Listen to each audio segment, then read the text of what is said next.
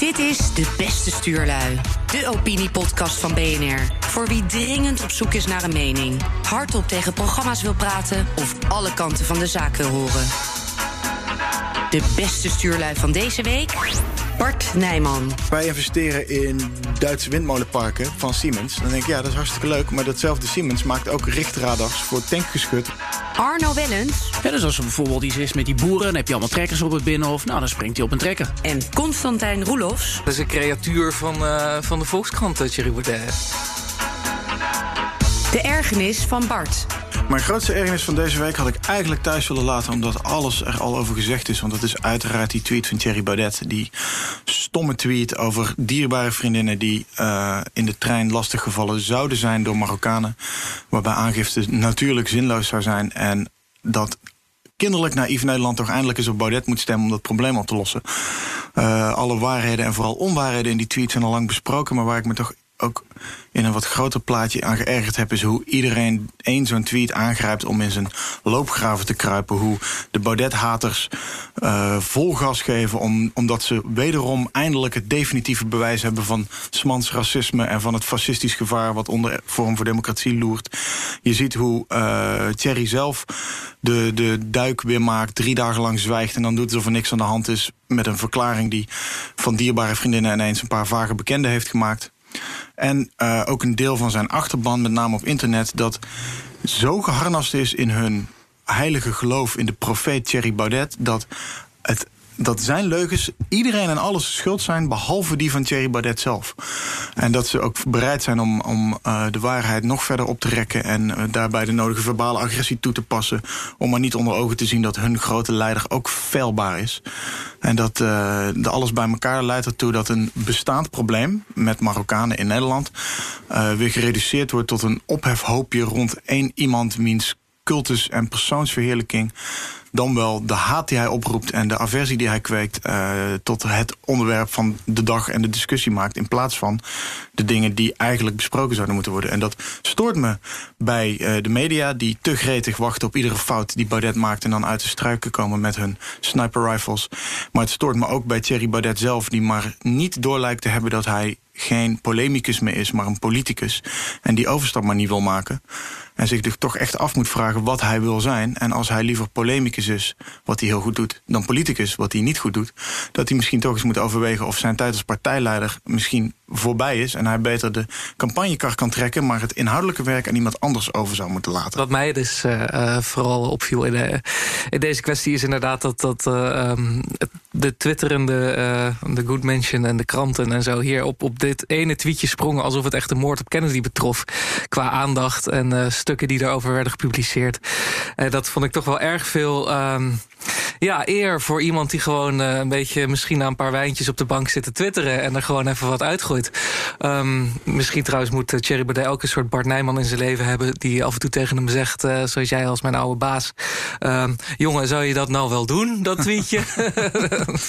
maar ja, ik vond het, er werd van een echt best wel een beetje een mugje, werd een enorm olifant gemaakt. Ja, omdat er dus zo'n behoefte is. Er zit natuurlijk wel iets ja. onder dat, wat, wat je nu zelf aanstipt, dat er om Thierry heen kennelijk niemand is die... Kijk, dat hij die fout maakt, want ik denk ook dat het een witte wijn-induced tweetje is geweest. Zie je kan tijdstip, hè? Een twee, ja, precies. Half het was, het was vrijdagavond. Uh, ja. En dan, uh, maar uh, een tweedehands verhaal... waarvan hij dus uit tweede hand iets vernomen heeft... en hij meteen als een soort waarheid aanneemt. En dat ook nog best wel stevig propageert... want hij gebruikte twee platforms, Instagram en Twitter... waar hij hetzelfde bericht zet. Dus hij wilde hier duidelijk een punt maken ook. En dat moment dat blijkt dat dat punt aan alle kanten rammelt... om niet te zeggen dat het totaal nepnieuws bleek te zijn... dat er dan in zijn entourage in zijn directe nabijheid niemand zegt... Thierry, je gaat nu een verklaring twitteren of een, ergens reageren. In plaats daarvan kreeg hij ook binnen zijn eigen club... drie dagen lang de ruimte om te duiken, te, weg te blijven, niks te zeggen. Ja, sorry, hij zit in Rome. Daar stonden twee journalisten voor zijn neus... die gewoon uh, met een boog omheen liep. Ik ben hier voor iets anders, zei hij. En dat er dus in die kliek ook niemand... Eh, kliek is, ja, nou ja, kliek in dit geval, want niemand, er zit geen zelfreinigend vermogen in. Dus dan is er een kliek. Uh, dat niemand tegen hem zegt: Dude, dit klopt niet, dit is fout, dit ondergraaft alles wat wij aan het doen zijn of wat wij willen doen. Uh, ik, was, ik was een tijdje terug was ik op een forum-evenementje waar een aantal uh, kerstverse statenleden bij waren. Er zitten jongens bij van begin twintig. En die mochten om zijn beurt even allemaal wat zeggen. Daar zat niemand bij die begon over omvolkingstheorieën of over klimaatontkenningstoestanden. Dat waren jongens die bijna bleu zeiden: Nou, wij zijn in een nieuwe wereld terechtgekomen. best wel lastig. We moeten ineens politicus zijn. We zijn veel groter dan verwacht. Dus mensen die dachten dat ze geen kans maakten, zijn toch op verkiesbare plekken terechtgekomen. Maar we merken dat uh, om ons heen andere partijen willen ons helpen. We zijn natuurlijk over dingen niet eens, maar we werken samen en we leren een beetje hoe het werkt. Volkomen nuchter op een normale manier een politiek speelveld binnenlopen waar je gaat, je rol gaat vinden, je positie gaat bepalen, waarin je je bondgenoten en je, en je, uh, je tegenstanders gaat vinden en daarmee aan de slag gaat. En, en dat soort dingen, dat is wat Forum zou moeten doen. Dat is waar Forum een. Ja, maar is het Forum een politieke partij of een gechauffeerde Mercedes voor het ego van Thierry Baudet. Nou ja, of, of een uh, marketingvehikel uh, met een politieke tak, zoals uh, Otten het wel eens omschreef. En dat laatste is ook niet eens erg, want er is een hoop marketing te bedrijven op dat vlak. Ja, ik bedoel liever dat er wel inhoudelijke politiek bedrijven wordt. Maar er is te veel ruimte voor, voor, voor dingen die niet kloppen en niet waar zijn. ja, maar dat is misschien juist de strategie. Ik bedoel, als Thierry weer zo'n uh, tweetje met 20 nullen over het klimaatprobleem eruit gooit, of zo'n Marokkanen tweet. Nou ja, je ziet, hij beweegt één minieme linkerpink. En het hele publieke debat staat stil. Laat, laat alles vallen waar ze mee bezig zijn. En ze geven hem een maximaal podium. En dat dus weet het is juist natuurlijk ook wel. Hij is ook niet, hij is ook niet gek. Hij, hij, hij, weet dit. En dit is ook het, gewoon echt het kwalijke. Jullie hebben op geen stijl hebben jullie zo'n leuk filmpje neergezet dat. Uh, dat hij wordt belaagd door een stel journalisten... die het dan over de tweet willen hebben. Ja, ja, en ik kan me ook nog herinneren met Jernas Ramatarzing... ik hoop dat ik het goed uitspreek... die had ook iets gezegd over Surinamers. Ik sprak hem daarna nog. Hij zei van, ik ben zelf Suriname, dus ik dacht dat ik dit had mogen zeggen. Over mezelf. Maar goed, dat, dan ben je dus ook racistisch als je iets over jezelf al zegt. Zover gaat dat. Ja, maar die, die, die heigerigheid inderdaad, waarmee, waarmee er opgesprongen wordt. En het is dom van hem, dat hij moet dat corrigeren. En, maar het is één, één tweet. En ik, ik zie wel vaker domme dingen op Twitter. En het is de, Natuurlijk, ja, ja. Maar, dan gaan ze met z'n uh, allen, dan heb je, wat, je hebt wat, maar, met z'n tienen, tien journalisten met, een, met camera's achter hem aanrennen. Oh ja, het is ook bij gebrek aan beter. En het is, de, daar zit bij mij inderdaad ook een frustratie dat de media zo, de media zeg ik even breed, met een brede kwast, zo gretig, media. Zijn, ja, zo gretig zijn om, om een vooringenomen standpunt over het vermeende bruine randje, racistische randje, fascistische randje onder vorm bloot te leggen. Dat ze ook bereid zijn om iedere tweet, iedere domme tweet die door Wijn geschreven is, aan te grijpen om inderdaad net te doen alsof Thierry Baudet uh, treintabellen naar het oosten staat te tekenen. Waar uh, een deel van zijn achterban uh, barak aan het timmeren is. En dat is natuurlijk ook volkomen kwarts en kolder en storend en ergerlijk. Maar uh, ja, wat, wat Constijn zegt is waar. Hij krijgt met het bewegen van één rechterpink naar zijn Twitter-toetsenbordje dit soort dingen in gang. Daar zouden media zich ook vragen bij mogen stellen of ze hem eigenlijk niet aan het helpen zijn. Ja, ze hebben ja, groot gemaakt. Het is een creatuur van, uh, van de Volkskrant, eh, Thierry Baudet. Het is een, een ja, ja, het is een zelfversterkend ding geworden ja. in de negatieve zin. Terwijl, ja, nou ja, waar mijn, waar mijn uh, frustratie of, of de somberheid daarom zit, is dat ik denk dat er wel ergens in de hoek van de VVD of iets rechts daarvan, ergens tussen de VVD en de PVV in, ruimte is voor een wat redelijker rechtsgeluid. Wat wel wat harder en kritischer is en wat juist wel openlijk Marokkanenproblemen of migratieproblemen uh, bespreekbaar maakt of wil maken of probeert te maken. Zonder dat dit soort dingen meteen in de hoek van het nepnieuws of het racisme gedrukt kunnen worden. En dat is wel de uitkomst van wat Thierry zelf begint door dit soort dingen te twitteren. Dat media daarop reageren. De manier waarop ze dat doen kun je ze kwalijk nemen. Daar mag je ook ter discussie stellen. Maar het begint natuurlijk bij degene die de tweet plaatst.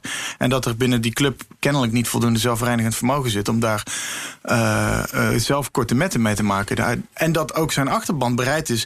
Die zijn zo de mediabeu, zo het partijkartelbeu... dat ze bereid zijn om een, een fout, een misser, een nepnieuws van Thierry... Uh, alsnog bij anderen in de schoenen te, te schuiven door te zeggen: het had wel waar kunnen zijn. En de media maken dit alleen maar groter. Wat allebei niet onwaar is. Dat maakt het weer des te frustrerender. Maar ja, ondertussen maar heeft niemand het over het daadwerkelijke Marokkanenprobleem. Nee, maar het is natuurlijk gewoon een blunder van hem. En ik, ik, ik heb het hier eens met hem over gehad. Ik heb ook gezegd, je moet een partij nu niet beginnen... want je hebt geen verkiezingsprogramma. Als je een verkiezingsprogramma wil hebben... en dat is dus helemaal uitgewerkt... waarbij je een visie neerlegt en je legt dat neer in beleid... Nou, dan zul je bijvoorbeeld fiscale maatregelen moeten nemen. Je kunt bijvoorbeeld zeggen, nou, ik wil uh, onderwijs gratis maken. Ik noem maar wat. Nou, moet ergens anders de belasting omhoog... of je moet iets... Dus dat is, dat is de grote kunst om een kloppend uh, verkiezingsprogramma te maken... dat dat cijfermatig sluitend is. En dat heeft hij niet. En het probleem daarvan is, is dat hij per keer dat er een relletje is, een incidentje. dus als er bijvoorbeeld iets is met die boeren, dan heb je allemaal trekkers op het binnenhof. Nou, dan springt hij op een trekker. dus als je geen verkiezingsprogramma hebt, dan ben je per definitie afhankelijk van de relletjes en de dingetjes. Uh, en de incidentjes en de ruzietjes. En dat is wat je dan krijgt. En dat als je naar de website gaat, staat daar een keurig liberaal rechts verkiezingsprogramma. Nee, er staat, dat, nee, er staat, nee, dat is het niet. Het is een idee. Dus er staat bijvoorbeeld van.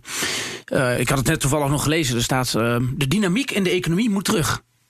Ja, ja ik, ik, wil ook wel de, dynamiek in de economie terug. Maar dat, dat is niks. En er staat ook van, nou, we gaan de uitkeringen verhogen en de belastingen verlagen. Dat is waar het feitelijk op neerkomt. dus als je de... Uh, hij wil een soort, soort basisinkomen.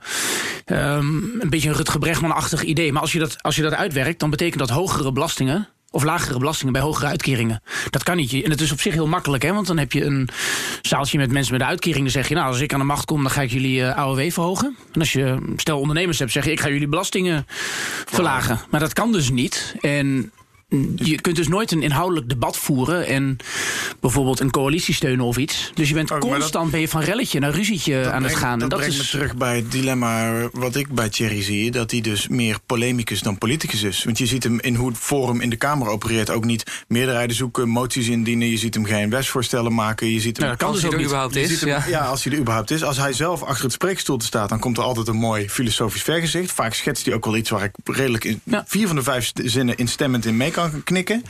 Uh, maar op het moment dat als iemand hem interrumpeert, dan merk je dat hij helemaal niet klaar is, voorbereid is om met anderen in debat te gaan. Want dan zie je vaak dat hij of wordt afgeserveerd of een beetje kinderachtig reageert. Ja. En dat, dat mis ik bij hem. Dus daar zit meer polemicus dan politicus. En ja, wat we denk ik nodig hebben, is meer politicus die van Marokkanen probleem niet een tweetje over een treinincident maakt, maar iets agendeert waardoor andere partijen er niet meer onderuit kunnen om dat wel degelijk bestaande probleem eens een keer eerlijk het hoofd te bieden. De ergernis van Constantijn. Right, um, dierbare vrienden eh, en vriendinnen aan de andere kant van de eh, radio. Um, we gaan nu van het uh, Marokkanenprobleem naar een zandachtig restproduct. En dan denk je, waarom kan Constantijn nou weer zo boos worden over een zandachtig restproduct? Uh, en dat gaat over een onderzoek van het tv-programma... Dit is de racistische grap in mijn hoofd. Wie de schoen past, trekken hem aan, Bart. Maar um, ja, hoe, hoe, hoe, kom ik boos over een zandachtig restproduct? En dat is omdat een bedrijf, Bondtrup, die, die die maakt uh, van graniet ze een, bodemlaag voor uh, wegenbouw. En daar blijven ze dus uh, zitten met dat granuliet. En dat willen ze dus ergens dumpen. Maar dat mocht niet, omdat ambtenaren dat niet, daar niet op zaten te wachten. Ehm, en toen hebben meneer Bontrup heeft met meneer Holpe Zijlstra, die we nog kennen, gevallen VVD-politicus die nu bij Volker Wessels in het bestuur zit, gebeld om dat even te fixen. En Halbe die fixt dat gewoon even door een topambtenaar te bellen op het ministerie. En zo worden de zaken dan geregeld in de Bananenrepubliek Nederland. Dan uh, zit er gewoon iemand met een hele hoop afval... waarvan de wetenschap nog niet weet of dat schadelijk is. En dan wordt er ergens in het lobbycircuit gebeld... en dan mag het gewoon gedumpt worden. Ergens, uh, en uh, ja, er wordt nu sprake van een half miljoen ton aan dat spul... om dat maar ergens in ons prachtige vaderland te dumpen. En, en waar ligt dat of waar gaat het heen? dat gaat naar de buurt van Nijmegen, waar ze uh, daar van zand afgaven. Ja. ja. Ja, goed, ik weet niet hoe jij met Nijmegen zit. Maar... boerderijen moeten hier weer voor sluiten. voor deze... ja. ik, nee, ja, volgens mij is dit nog geen, uh, geen stikstofding. Uh, dit is uh, weer wat anders. Maar ik, ik vind het gewoon vooral die, die besluitvorming, hoe dat dan gaat. En het, ja, we, bedoel, we hebben Donald Trump die beloofd heeft om de swamp te drainen in Washington. Maar als mm. hij daarmee klaar is, dan kan hij denk ik ook wel in Den Haag aan de slag.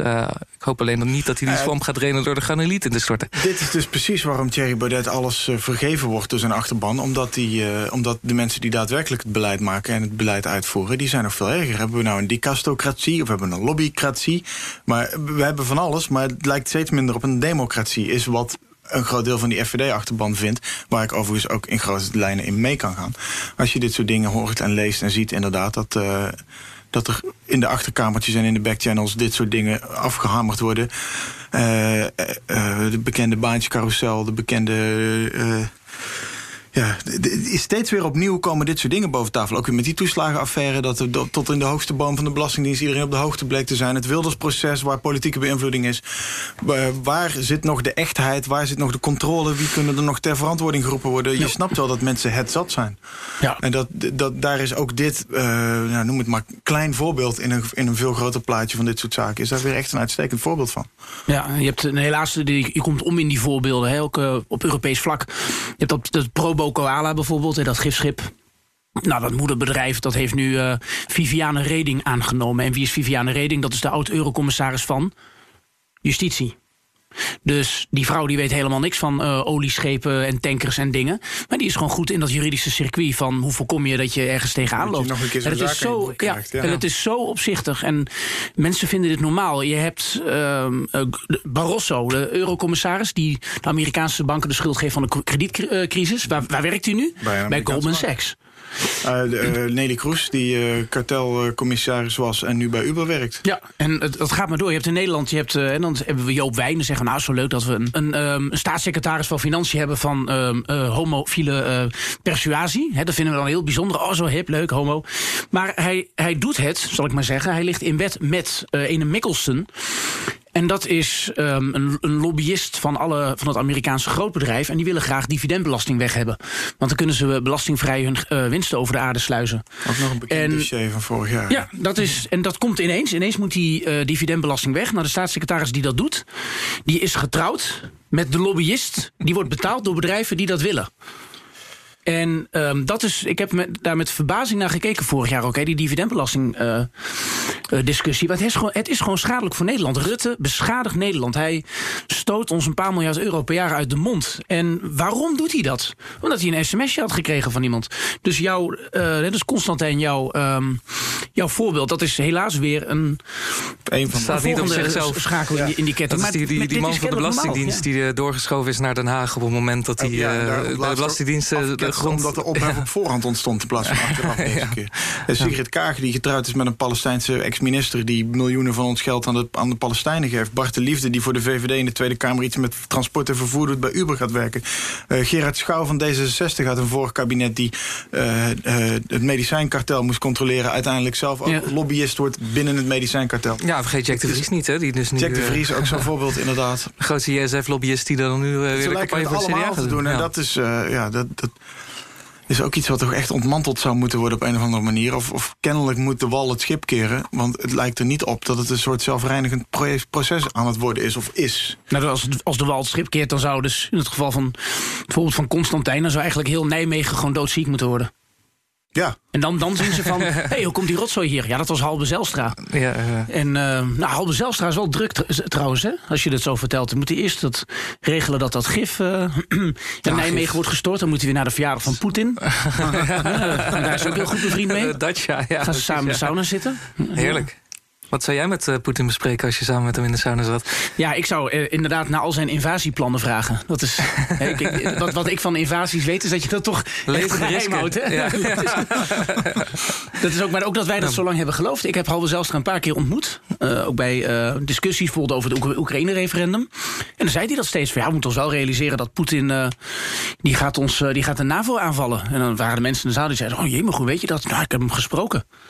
En niet, ik ook hoor. Ik ben ook, ik ben ook zo dom geweest. Ik dacht, nou, hij zal hier toch niet over liegen. Zo opzichtig zal het toch allemaal niet gaan. Maar dat.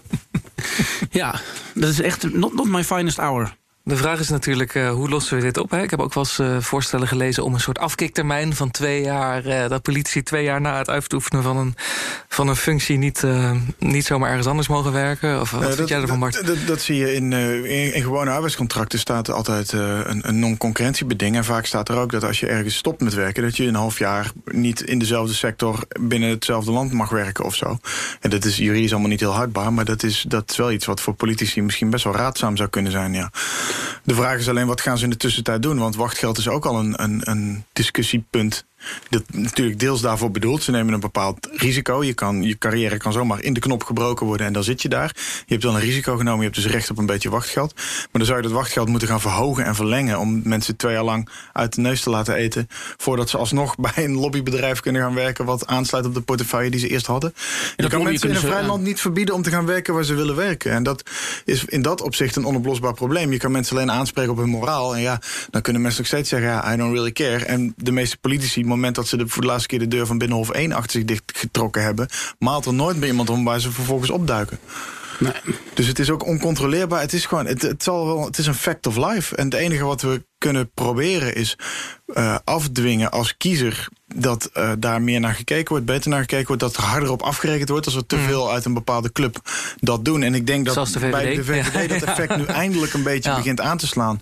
Ja. Uh, dat dat uh, de deur langzaam begint te sluiten voor de VVD bij de volgende verkiezingen. Dat in ieder geval die 40 zetels van een aantal jaar geleden, die gaan ze echt niet meer terugzien.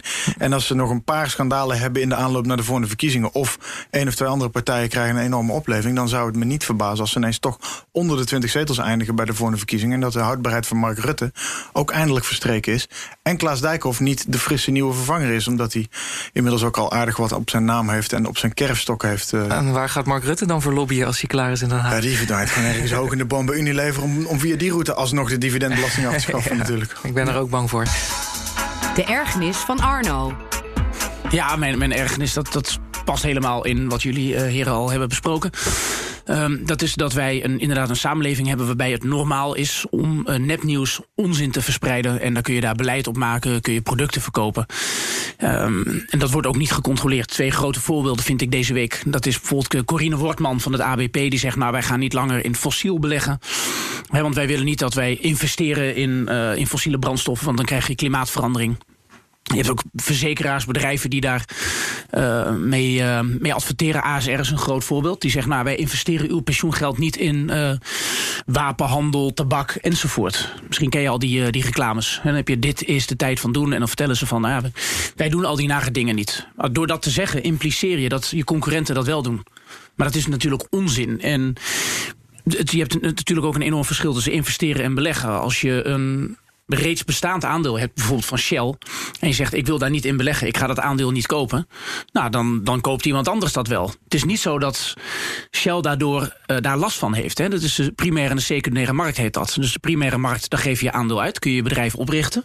Nou, als je dat koopt, dan help je inderdaad het wapenbedrijf of het oliebedrijf of weet ik wat.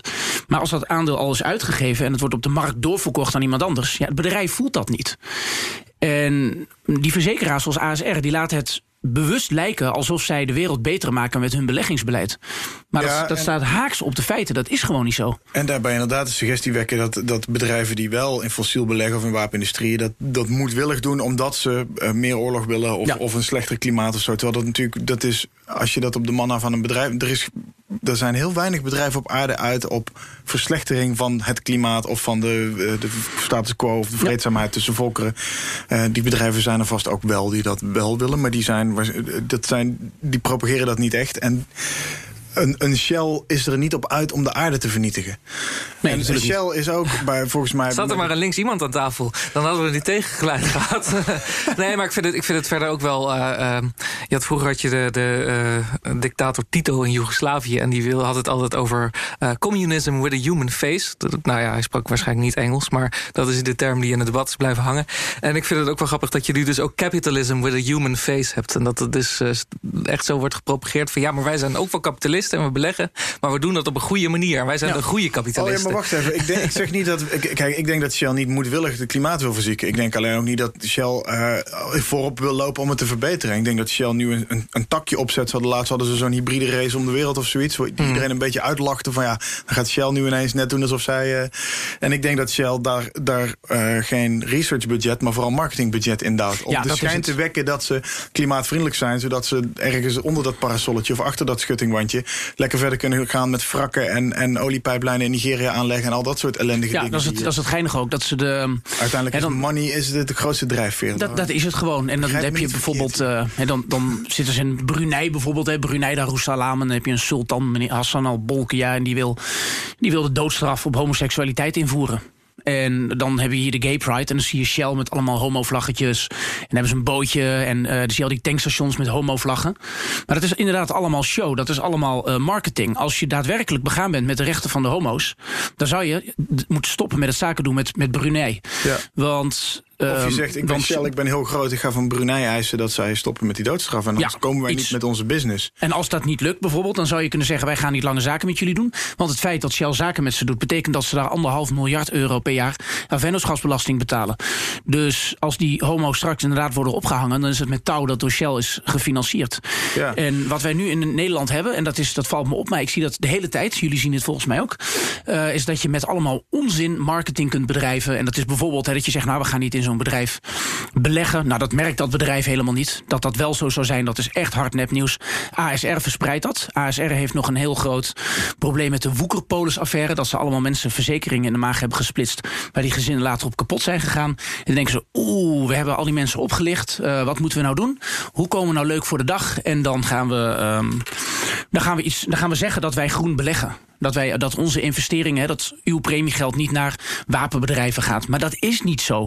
als, een, als een verzekeraar een premie belegt, dan kopen ze het aandeel van iemand anders. Het gaat niet naar Shell of naar het wapenbedrijf of het tabaksbedrijf, weet ik wat. Ja, en, en... het is, en het gaat maar door en het gaat maar door. Ik zit uh, deze week ik zit naar de wereld draait door te kijken. God verhoede dat je dat doet. En waarom heb ik dat ook gedaan? Dan zie je het Brechtman. En die vertelt dat in 2050 dat, de, dat Zoetermeer onder 5 meter water ligt. En dan kijk je naar zijn eigen bronvermelding.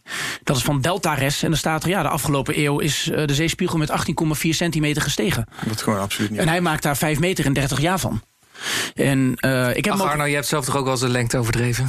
De, de diepgang. De, de, de, het is, je hebt meer aan de, aan de, aan de omtrek. uh, maar de, dat even terzijde, als je toch... Uh, maar dat is, maar dat kennelijk normaal, hè? dus dat kan dus. Dus je kan gewoon, je zit bij de wereldrijd door, je vertelt er allemaal onzin, je verkoopt een miljoen boekjes en er is niemand die zegt van, yo, gozer, jouw eigen bronvermelding, wat, dat, dat, dat, dat staat daar helemaal niet. Het meest frustrerende inderdaad aan dat Bregman-verhaal is, is dat hij statistieken gebruikt die, die de, de, de meest catastrofale uitwerking van de meest uiterste van een statistische kans laten zien. En dat keer acht. En, ja, en dat projecteert hij als van dit is wat er gaat gebeuren. nee, dat is de absolute outlier in de worst case scenario. De worst case scenario in het worst case scenario is dat. En dat, dat betekent dat het dus kan gebeuren, maar dat de kans wel zo gruwelijk klein is. Nou ja, de, de, de kans, de, de, kijk, dat getal van 5 tot 8 meter, dat, ik, ik ken die.